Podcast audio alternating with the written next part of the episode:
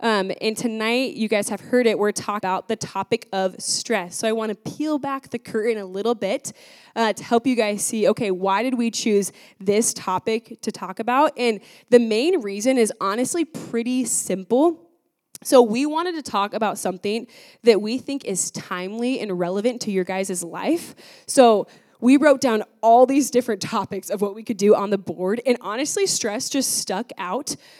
Getting a college degree, and specifically the time of the year that you guys are in, applying for internships, getting interviews, not getting interviews, thinking about what you're going to do this summer, jobs, graduating seniors, what are you going to do after graduation, all of those things can actually be pretty stressful. Finals coming up, I feel like midterms are all the time, which is weird. Everyone has a midterm all the time. But that stuff can actually be pretty stressful, and I've seen it have a giant impact on you guys. I feel like when I've had conversations with you, I've seen it on your face, in your voice, that actually the stress that you're feeling is impacting you. And so during the next 30-ish minutes, we want to help answer 4 questions. The first is, what does stress have to do with Christianity? Secondly, what is stress? What's the problem with it? 3, what are the factors that create it? And then 4th thing is, then what do we do about it? So I want to give you guys some practical help. So before we get into it, 2 quick things. There will be should be a slide with a phone number that, thank you, Brayden. You guys can text that phone number and ask questions. If you have questions along the way, just text that. I'll get it here, and we will do a Q&A at the end. And then also just feel free to take notes. We actually hope and pray that this is helpful for you guys and that you can, think about this and have productive conversations going on. So, Jordan, let's start with that first question. So what does stress have to do with Christianity? And can you talk a little bit more about, okay, why are we talking about this at Salt Company? Yeah, so I actually want to start to try to get at the answer to the question with asking another question, which is, what's the difference between spiritual health and mental, emotional, and physical health? I'm not actually... You don't have to try to answer that, but I want you to try and process that in your mind. And so I think we intuitively categorize ourselves into these different kind of buckets of our personhood, right? So we've got spiritual health over here, and then we've got mental, emotional, physical health over here. And so kind of conceptually what a lot of Christians believe, whether they recognize it or not, is stress or other things like that in their mental health is something that's categorically different from their spiritual health. But I don't know if you can actually really tell me where the difference between the two are. So I think that mental, emotional health, and spiritual health are kind of like food coloring and water. And when you put food coloring in water, there's still 2 things in that container. There's still water and food coloring, right? But you have to deal with them together now because you actually can't separate those 2 things out from each other. So what I'm not saying is that spiritual and emotional health are exactly the same thing. There's still 2 distinct things. But they're completely integrated and mixed in together so much so that you can't deal with one without the other.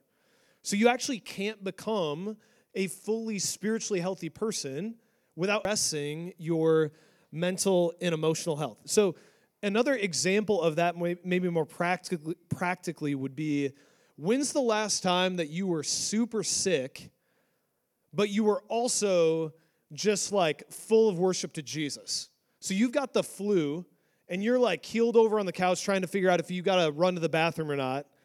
But at the same time, you're just singing worship songs to Jesus because you're just so happy in Christ. That doesn't happen. Why?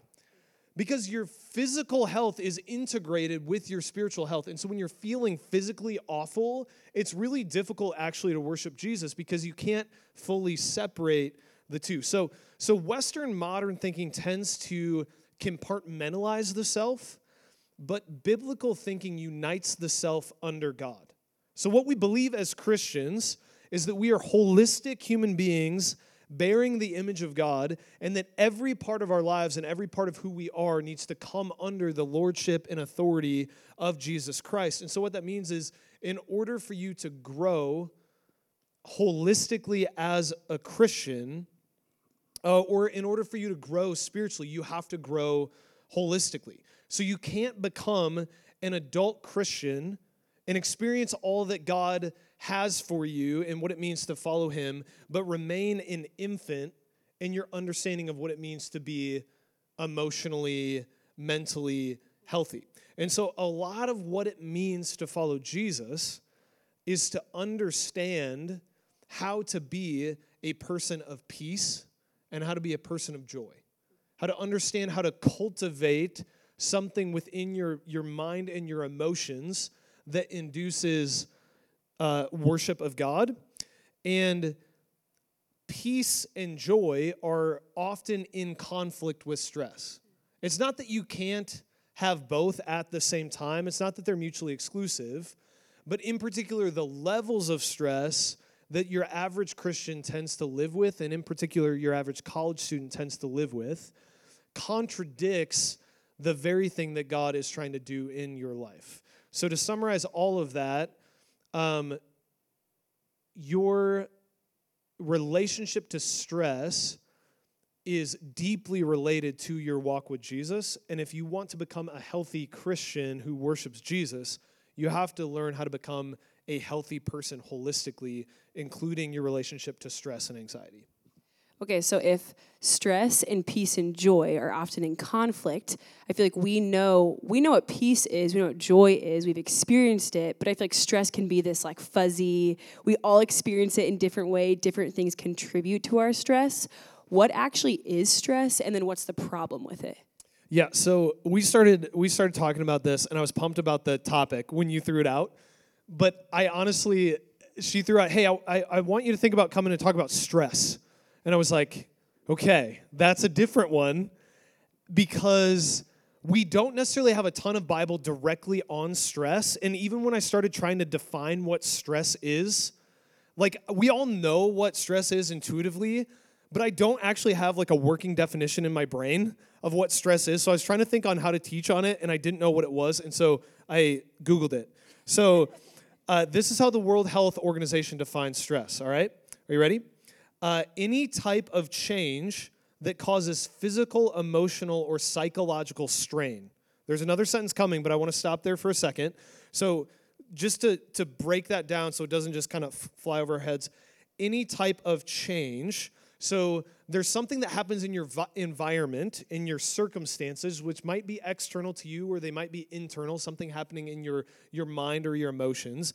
But there's a change that happens that causes an emotional or physiological response. So something happens externally or internally that changes the biology and chemistry in your body and in your brain. Okay, so that's stress. And then stress is here's the purpose of it. Stress is your body's response to anything that requires attention or action. So something in your environment needs you to respond to it. So your body produces stress so that you'll do something. Okay, so that's what stress is in and of itself. So I think it's important for us to understand that stress is actually, in the appropriate proportions, stress is actually a good thing designed by God, given to us for our survival. Stress, in the appropriate context and proportionate, is God's gift to you because it's a built-in trigger that allows you to respond appropriately to what's happening around you in your environment, okay? So if there is a bear chasing you, you should be stressed. Stress in that moment is a good thing. Change in your environment, there's a grizzly bear chasing you. Your response in your body, stress, all kinds of biological and psychological responses that enable you to survive in that moment. Therefore, stress in that time is a good thing. The problem is when our bodies and our minds don't know when to stop. When we become addicted to stress and because of the environment that we cultivate around ourselves and because of the mental maps that we produce in our minds, that we begin to respond in stress and in a disproportionate amount of stress to things that shouldn't be causing that level of stress. That's when the kind of the problem comes in. So you can have plenty of good things that are very good things in and of themselves, but if you overdose on them, they become addictive. And so I think my claim isn't that you should never be stressed. My claim is that you've become addicted to stress and are overdosing on it as a solution to the problems in your life, but it's actually amplifying, not solving the problems in your life.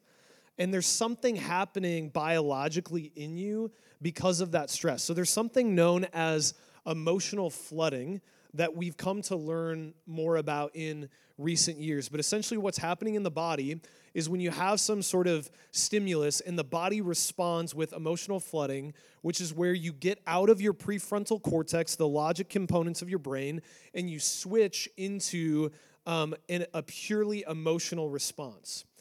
And when you flood, you're actually incapable of using reason and logic to kind of analyze the situation and respond appropriately. Your body is responding in a survival-like instinct.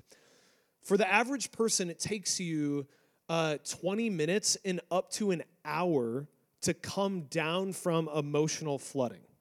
So here's what that means is you have a stressor that you respond to, and maybe respond to an overly dramatic degree, and for 20 minutes to an hour, you actually are incapable biologically of thinking logically about that situation and how you should respond, because your body is acting like you're being chased by a bear. Your body is literally trying to survive the moment, which again is a helpful thing if you need to survive, but it's a really damaging thing if you're responding that way to what ultimately are minor stressors in your life, but you're responding to them like they're life or death. And what that causes is you live constantly in a state of flooding, which you've maybe heard fight, flight, or freeze. That's not just a physical response when you're being attacked. That's also an emotional response to stressors in your life. And so you can perpetually live in a state of survival of fight, flight, or freeze, which can help keep you alive, but you can't flourish in your life in that place, and you can't flourish in your relationship with Jesus in that place. And so we have an addiction to stress that we are amplifying by our environment, the way we live in our world and what's happening in our brain, that's creating an inability to navigate the world rationally and to follow Jesus in the way that he designed for us to live and to have an appropriate relationship with stress. So that's what stress is. That's really good. So to highlight, stress is actually a good thing. It's created so that it can be our body's response to anything that requires attention or action, but the problem is that we're addicted to it. And we stay in that place and don't actually then change your course to get out of it. So, okay, next question is, what are the factors associated with stress? Okay, so first factor is circumstances. Things that happen in your life that create a stress response in you. Now, this is a legitimate and not a legitimate reason to respond in stress. And circumstances in your life obviously are not entirely within your control. Right? So there are aspects of the stress in your life that you simply can't control. However, a lot of us tend to have a response that is actually overblown because of some things that are happening inside of us. And so you can be stressed because your circumstances are stressful, but you also can become overstressed because you don't know how to manage your stress. And you don't know how to manage your circumstances. There's these things that I've been learning about called cognitive distortions, which are ways that we tend to, they're like perceptions of reality that we go to over and over again in our mind that aren't actually true. So an example of that is all or nothing thinking, all right? So if I fail this test, I am a failure and will never succeed at anything. And I'm going to fail this entire class. I'm going to fail out of school, and everything's going to go wrong in my life, and I'm going to be a failure for the rest of my life. I'm not going to get a job. I'm not going to have friends. My parents are going to be disappointed in me. You just spiral. Cognitive distortion. Jumping to conclusions. I'm having a conversation with this person. They had a weird look on their face when I was talking to them. That person must think I'm weird. They kind of hate me. Am I dressed weird? Is there something on my face? Why are they looking at me like that? Do they think I'm weird? Are they not my friend? Do I not have friends? Am I socially awkward? You jump to these conclusions that are not based in reality, but cause a response in your body that is real and detrimental, right? So circumstances are a legitimate thing that induces stress, but if you don't know how to handle your circumstances, you can become overstressed unnecessarily. Some other factors, though, are where you're looking for identity. Here's what Christians believe is that our identity is not achieved, it's accepted. But what the world tells you, what your instincts tell you, what you've been told your entire life, is that you have to achieve your identity. So you need to be a successful person, you need to be a smart person, you need to be a hardworking person, you need to be a good person, you need to be a well-liked person. Whatever that is for you, you have narratives that you run in your life where you think in order to be someone significant, you have to achieve that identity. Christianity says the exact opposite thing, which is you can't achieve an identity. You can't climb a ladder to God. You can't be successful in and of yourself. You receive identity by grace. But if you're living in an achieved identity instead of an accepted identity, you're going to be constantly living in stress because you could lose that identity at any moment. And you'll be living as if your life depends on what's happening. You'll be in survival mode because your identity actually is on the line. So in other words, if you're living in Christian ways of thinking, a test is just a test. But if you're living to achieve your identity, your very life is on the line because what you've been working to produce for your entire life is on the line in that test. So you very literally are in survival mode. And so you need to learn rhythms of teaching yourself that your identity is not achieved, it's accepted, which means you need to stop listening to yourself and start talking to yourself. You need to stop listening to these worries and things that come into your mind, and you need to instead speak truth about who you are in Christ back into what's going on in your mind. You need to learn how to apply the gospel to your soul. So you can know conceptually that God is your refuge and strength and ever-present help in times of need. You can know that conceptually as a Christian, but that's a very different thing than knowing how to wake up in the morning feeling anxious and exhausted and know how to sit with Jesus in the silence, calm your brain down, and come before your Lord and King who loves you and wants to provide for you, and to feel yourself breathe again, and to just be at peace in his presence, and then to go throughout your day reminding yourself of the goodness of your God that means you don't have to perform. Those are two really different things. Most of you in the room know the gospel intellectually. My guess is very few of you know it in your bones. And that's a lifelong process of getting that from head into your soul that involves a lot of work and a lot of community and a lot of Bible. So we don't have time to unpack like all of that now, but it's something to pursue. Another factor with stress is your psychology and physiology. So you might be more predisposed to stress or to anxiety, and I don't want to negate that. So, like, I have a predisposition towards anxiety with which I'm battling throughout my life, right? So I'm not saying that's an illegitimate thing as a Christian, and I just wanted to throw that out there. However, you're fallen human beings, we all are, which means that you deal with things like this in this broken world, but you're also a redeemed human being, and you have resources in Christ to help you overcome some of your fallenness and experience a life of peace and joy. Last kind of thing associated with stress is your lifestyle. We talk about this stuff all the time, but I think a lot of times we don't take this seriously for whatever reason.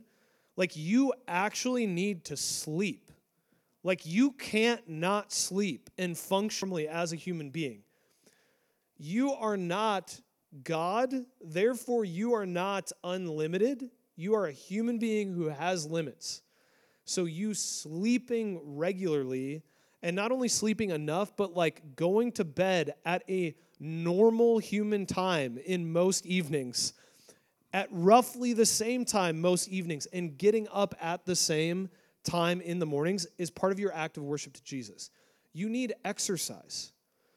You need to not eat McDonald's 5 times a week in order to feel healthy and worship Jesus, right? Like your body is part of how you worship Jesus, right? So those factors actually contribute to stress.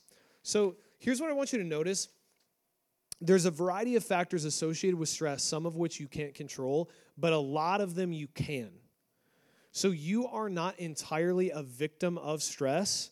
We treat stress like it's something that just comes over us that we don't have anything to do with. And I just want you to know, you are not powerless in this situation. You actually can cultivate a lifestyle where you're not overwhelmed by stress through the majority of your life. And I don't want that to sound harsh or like get it together. I want that to sound inviting. You don't have to stay in the place of being constantly overwhelmed that you tend to live in, because you have control over most of these variables. Not all of them, but most of them. So if you don't like the output that you're getting, change the input. If you're living in stress, change the things that are causing the stress. Okay, so then what else does that look like? What do we actually do about this problem of stress and the factors that are associated with it? What do we do then to maybe even just like take steps towards this? Yep. Okay. This is a super important question. And can we just have an honesty moment here? So much of Christianity is so theoretical, and it drives me crazy, like in my own life and in yours. So here's what the vast majority of you in this room will do, even after I tell you this, is you will sit in this late night, you will hear some stuff about stress, you'll think about it briefly in this room, and then you will leave and you will do absolutely nothing about it. You won't change anything in your life, because that's typically how we live in the world and in Christianity. And so just honesty hour, that is a complete waste of your time and mine. Knowing some ideas about stress or about other things in your life without actually changing how you live is pointless. So you need to actually change something about how you live your life. So you need to intentionally reflect on your life, make decisions about how you'll live differently, and then follow through on those decisions, or this whole thing is pointless, okay? So that's the little honesty hour. So there's a lot of things that you could do. Let me give you 3 that have become really important in my life. And I've worked at these over time, and I'm still working on them. I'm not like there on any of them. It's a process, but they've been really important for me. Number 1, you need to take a Sabbath. Sabbath means stop. So here's what I mean by Sabbath. I mean a 24-hour period where you do not work and you do not do homework and you rest and you enjoy your life. Here's what you do on Sabbath. You pray and you play. Now, what a lot of you are thinking is, I can't do that. My life is too busy and I don't know how to work that into my schedule, and that makes me feel overwhelmed and more stressed just thinking about that. Let me give you my like more compassionate response to that, and then a different response. The more compassionate one is, start where you are. So, you does this mean that if you don't do this every week, you've failed at being a person following Jesus or working to not be stressed? No, of course not. I talk about this Sabbath thing all the time. I skip Sabbath when I need to. When I need to. But like if we're traveling, if there's something going on that I absolutely can't avoid. So please don't like make this like a pressure on thing. So just start with maybe a couple hours every week at the same time, right? Start there and then expand it from there. Start where you're at. Different response. You are not that big of a deal. You're really not. You're great. You're smart. Most of you are smarter than I am in this room. You go to a far better school than I did. You work harder than I did in college. But you are still not that big of a deal. If your lifestyle is such that you can't function as a normal human being and live into that lifestyle, then you need to change your lifestyle, and you're taking yourself far too seriously. I feel like I used to have to tell college students I was spending time with, like, hey, you need to have a little bit less fun, and you need to, like, go to class and study and do stuff. Some of you need to hear that. I feel like a lot of you need to hear, you actually need to have fun. Like, you need to enjoy your life. That is, like, part of being a human being and following Jesus. It's okay to go to McDonald's, like, you know, every once in a while if you want to chicken and french fries. Just not 5 times a week, but go to McDonald's. Right. It's great. It's enjoy great. Your life. It's cheap. Enjoy your life. So I've gone far too long in this, but I get fired up about it. Enact the spiritual discipline of enjoying your life. And I think Jesus delights in that. So literally make a list of your favorite things about life and then pick a day and cancel everything on that day, and then go do those things. And don't hyper-spiritualize this. Don't try to figure out how that's Christian. Just enjoy your life and pray a little bit along the way. So take a Sabbath every week, and it will change your life in very significant ways. Okay, faster, the other ones. Technology. I think you guys know about this by now. Everybody's kind of talking about this, but just a lot of you still aren't doing anything about it. So I just want to encourage you to start doing what I think you intuitively know you need to do, but have chosen not to do because you're addicted. So stop being an addict, be a Christian, and make the changes that you know will be healthy for your life. I don't get alert. My phone is on Do Not Disturb the vast majority of my life. I don't get email notifications or alerts pretty much of any kind. I don't do anything on social media, which, yes, makes me very irrelevant, but I like my life more than you guys in a lot of ways, I think, because of that. My life is just better. I'm not dealing with a lot of the crap that you're dealing with on social media. That place, it's a horrible place, guys, and there's crazy. There are redeeming things about it, all that stuff, that whole caveat, but at the beginning of a week, decide how much time you're going to spend watching Netflix, and then be a self-disciplined person to enjoy other facets of life. So you don't have to, like, bail entirely on it, but just make a decision ahead of time instead of in the moment that you're stressed, overworked, just escaping, and then becoming a zombie. So do the stuff with technology that you intuitively know you should do but haven't done yet. Take care of your body as an act of worship. So we already talked about that. But you are a limited human being. You need rest. You need exercise. You need to eat healthy food. Other times you need to eat really unhealthy food. But do it intentionally and enjoy the heck out of it. But take care of your body as part of your act of worship to Jesus. And by the way, you'll have more energy. You will be less stressed. There's actual scientific reasons why that will help you in very tangible ways. So take care of yourself. That's good. Okay, so we're going to do a little Q&A now. Some of you have sent in some questions, which is awesome. So first question for you, Mr. Jordan, is you talked about, okay, the problem is we get addicted to stress.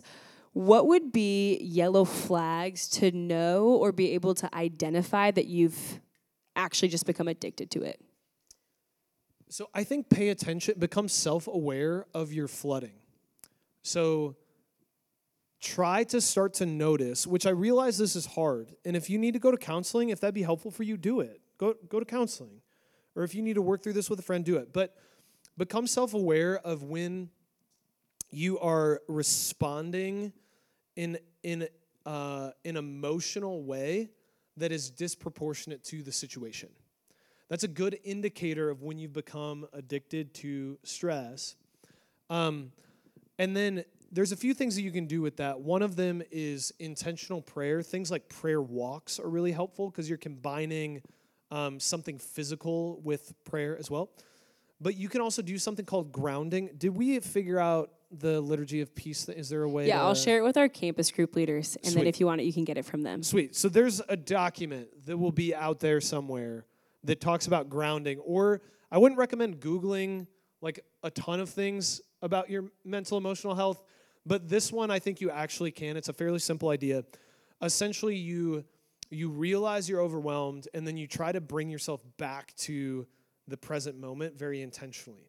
This has been incredibly helpful in my life. It can look really different.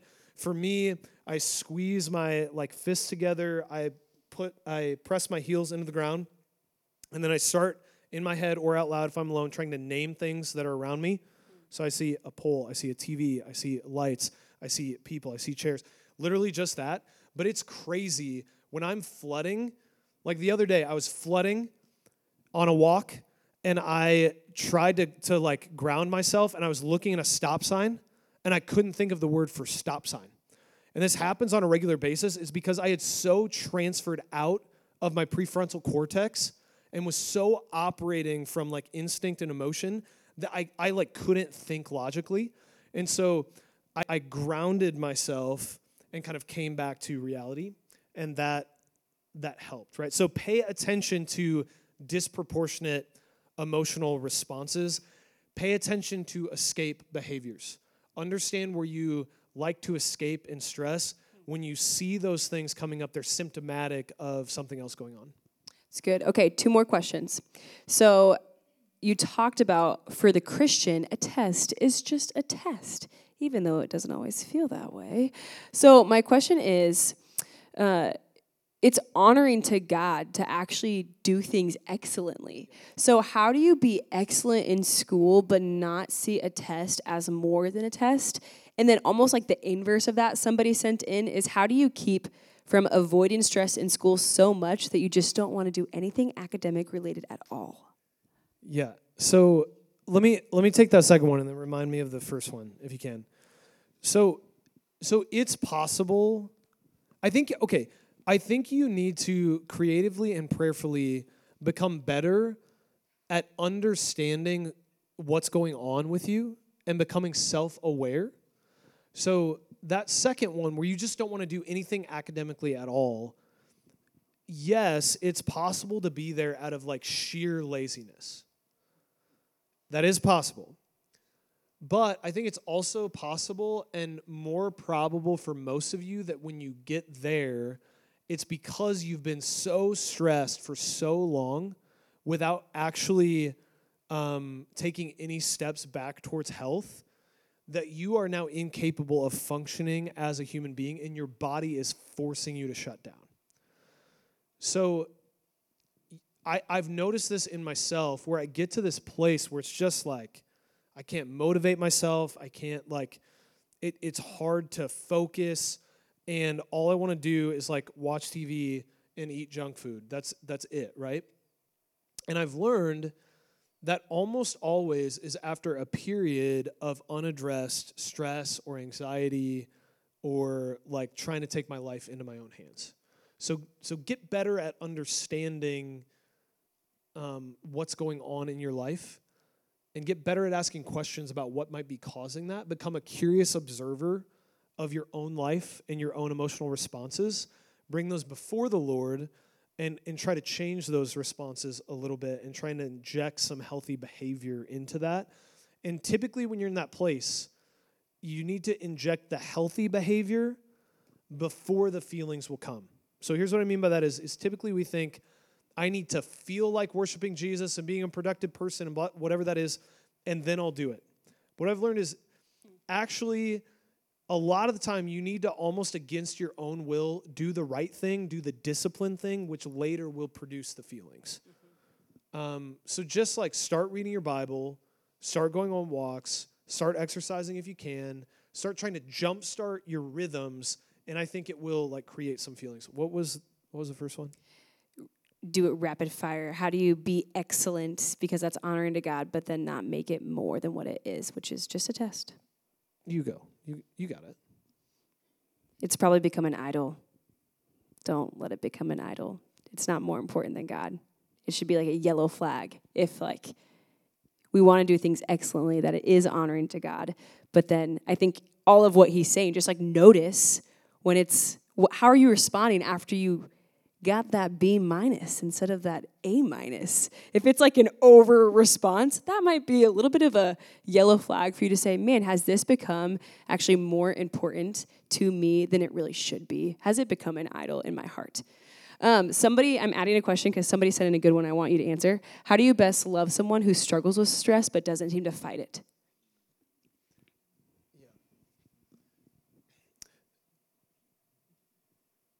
Compassion is really important, even if they're not fighting it well. Jesus has been abundantly compassionate with you. Don't be arrogant towards other human beings. Don't preach at people. You can't generate in them something, a desire that they don't have, right? So primarily you need to pray. And here's what happens a lot in our brains at something like that is like, okay, yep, cliche Christian answer, give me the actual answer. No, prayer works. You actually need to pray. That's a primary thing that you can do for that person. A secondary thing that I think you can do is see if there's ways to practically, tangibly serve and love them. So if they are stressed, you probably can't take a lot of that, but is there something that you could take, and could you just serve them? So go serve them. And then I would say lovingly ask questions. So just ask them like, and it can be, depending on your relationship with them, it can be like, hey, I noticed this, like you seem off, you seem a little stressed. What's going on? Is something bothering you? And then offer to help come out of it with them. So, hey, instead of, hey, you need to read your Bible more, or you need to escape less, or you need, like, just quit worrying about that. Like, hey, I'm getting up in the morning to spend time with Jesus. Could we meet up at a coffee shop and do it together, right? You got that test coming up. Can I help you study, or whatever that is, right? Like, engage in the solution with them. Empathy, but at some point, pointed questions, and then walking with them on the way out, not standing on the other side saying, hey, come up to my level. Right? That's good. Okay, last one, and then we'll pray and let you guys go. But what's your favorite / go-to verse when dealing with stress? I've been thinking about it, so I can give you mine, and then you can think while I talk and get yours. I'm going to cheat. I would just say the book of Proverbs. The fear of the Lord is the beginning of wisdom. I try to read a proverb every day, and that just like, man, actually remembering through the Proverbs what's important helps me, guide me and lead me to take steps that are the Lord's will and not my own. So similar to that, I read a psalm every day, and that is both like scripture reading, but it's also prayer for me. And a big reason why I do that is because of a struggle with stress and anxiety. The Psalms talk a ton about God being our refuge and him keeping us safe. And so I would encourage you, I'll give you the verse, but I encourage you with that discipline, actually, that daily rhythm of live in the Psalms, pray the Psalms, let them become like how you see the world. I love like when Jesus says that his yoke is easy and his burden is light. A lot of my stress comes from thinking that I need to like impress God or do stuff for God, and he's not a heavy burden. He gives me a light burden. Cool. Well, we hope this was helpful for you guys. You can find it on our podcast app or whatever. If you want to listen to it again, let me pray for us and I'll let you guys go. God, thanks that you are our refuge, Father, that the things that burden us today or tomorrow, the things that cause us stress, God, thanks that you are called our great and mighty counselor, that 2 Corinthians 1 says that you are the God of all comfort.